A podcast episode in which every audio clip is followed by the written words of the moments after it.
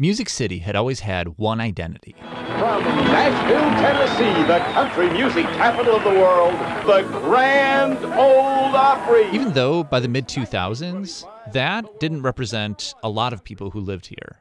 Nashville is a tale of two cities. Everybody and their mama could tell you what wasn't happening in Nashville.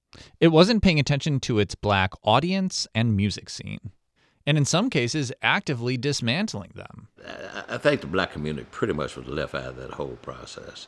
Until a group of guys got together to change that.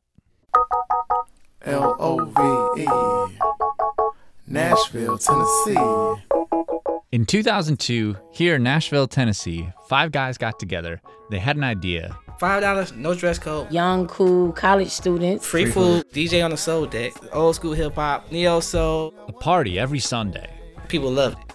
But it was also more than just a party. It's a safe space for black culture. It was a gathering space in Nashville for those who didn't have a space. I'm a black woman in Nashville in general, and a lot of the times we aren't taken seriously. So to have him being like, okay, I really respect Love Noise for that. We needed a place to go that we could commiserate with people who recognized what we were going through. That's what Love Noise was. They paved the way for what Nashville is today.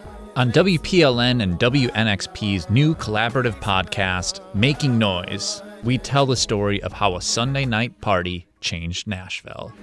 Yo, peace, y'all. This is Common. It only makes sense to be a love noise on Sundays. Good music. Listen to the four part series in February. Stay on it, all right? Stay in tune.